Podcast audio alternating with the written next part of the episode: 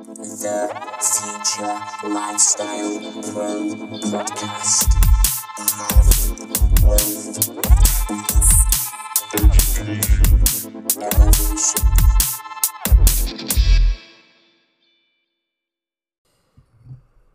Tsutomu Yamaguchi. He was an engineer and he was working away on some engineering kind of job. Um, it was the 6th, 6th of August. Hello, Vonnie. It was the 6th of August and it was 1945 and Mr. Yamaguchi was with a few of his colleagues that morning, just ready to catch the train, and he realised he'd forgotten something, right? So he made his way from Hiroshima train station back to his apartment where he'd been living in Hiroshima, Hiroshima because he'd forgotten some stuff. And he left his friends in the train station. And at 8:15 a.m., Enola Gay, the the plane, dropped the world's first ever nuclear bomb, known as Little Boy, on Hiroshima. And you know, obviously became world famous, and it, the devastation was ridiculous. I mean, a nuclear bomb killing, killing and injuring hundreds of thousands of people, causing misery for millions, right?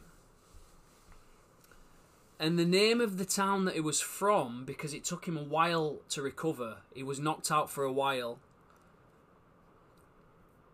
And after a couple of days of coming round, making his way through the rubble and devastation, he made his way back to his hometown, to where his family lived, in Nagasaki. And on the 9th of August, at 11:15 a.m., they dropped the Fat Man, the second nuclear bomb, on Nagasaki.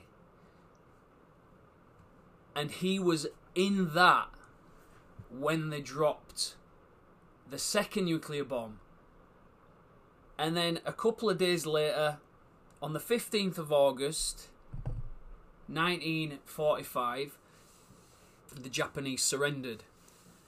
That was 75 years ago, and it was VJ Day the other day. Victory over Japan Day. Now, nobody really thinks about VJ Day much. It's much more of an American thing, but I think everyone wants to sweep that part of history under the carpet the story goes that America had more nukes. There was they had ten lined up for different cities in Japan, and they were just going to keep hammering them and hammering them, hammer, hammering them. But they gave up. Uh, they they surrendered after two. Now, can you imagine if one nuclear bomb, if there were one Hiroshima now, if you think about how the coronavirus has affected the entire planet, one nuclear bomb, what would that do to the world economy? Just one. The closest, well, what the experts say, the closest the closest to an actual nuclear war there, there is is would be between India and Pakistan currently. Um, but the reality is that since since VJ Day, there's been what's known as a nuclear peace, and since then, there's the the, the world has never seen the same level of peace in its recorded history. So, a nuclear bomb's actually a good thing? Probably not. But since they've been around, the world has never seen as much peace. Almost all atrocities in the history of mankind have been caused by men. Just men playing men games, okay? And since the mid 90s, the world has become much more feminized and thus much more peaceful. So we've got nuclear peace and a much more feminized world has accentuated the peace even more. And Mr. Yamaguchi, Mr. Yamaguchi, when he was um, on his deathbed, he died in 2010, and he was getting interviewed not too long before he died. So he had a really long life. So this guy survived Hiroshima, survived Nagasaki a few days later, and still managed to live to really old. Like I think he might have been 92 or something.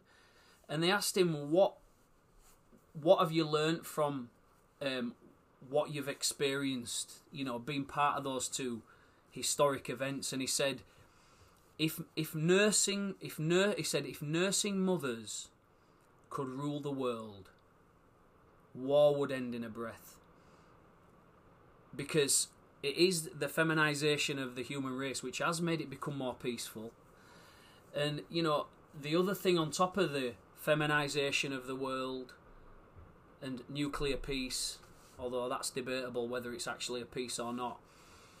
It's um, it's been part of a democracy, and you know, love it or hate it, we we actually are very lucky to have a democracy because what happens is if you get a psychopath in charge, they've only got a maximum of eight years in charge before before someone else gets voted in.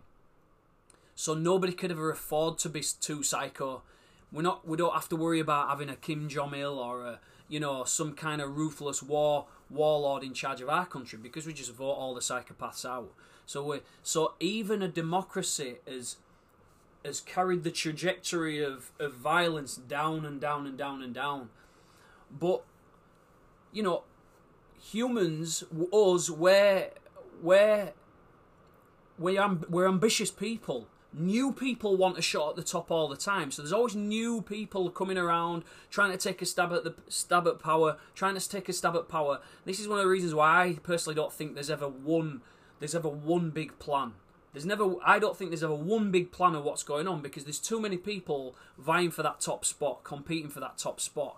And democracy is not a perfect system, but it's better than everything else when it comes to um, making sure that the majority of people are looked after. Um, the world now is much more interconnected and and really it's more interreliant than it's ever been. And you'd never know that though watching the news. Watching the news you'd think that there's, you know, riots in the street, war going on in every single country, um, nuclear war just around the corner, the ice caps are melting, everything you know you look at the news and everything's going wrong. There's murders in every single street. But but the reality is it's never been a more peaceful time in history. And and the trajectory of violence has gone down and down and down and down. And this is why I've got a, a really high hopes for the future unlike most people. Um you know we are the news. The news the news N-E-W the news the news stories they've gone. The news is what's already gone. This right now is the news. This is new. This. This right now. And the future is just a choice away. We make the future right now from the choices we're making right now. And we have a choice to either be influenced by it or to influence it. We can either be its victim or we can attack it and affect it. The choice is yours. Anyway, thanks for watching. Oh, yeah, and if you would like a free month of the Waking Up app, I'll send it to you. If you can't afford the subscription after that, they will give you it for free. You just have to email them. Meditation is the most powerful tool that I can offer you um, and and not many people seem to want to take me up on it. But I'm telling you, I'll give you a month of it for free. I don't expect anything in return. I just want you to be more happy. So, anyway, guys, thanks for watching.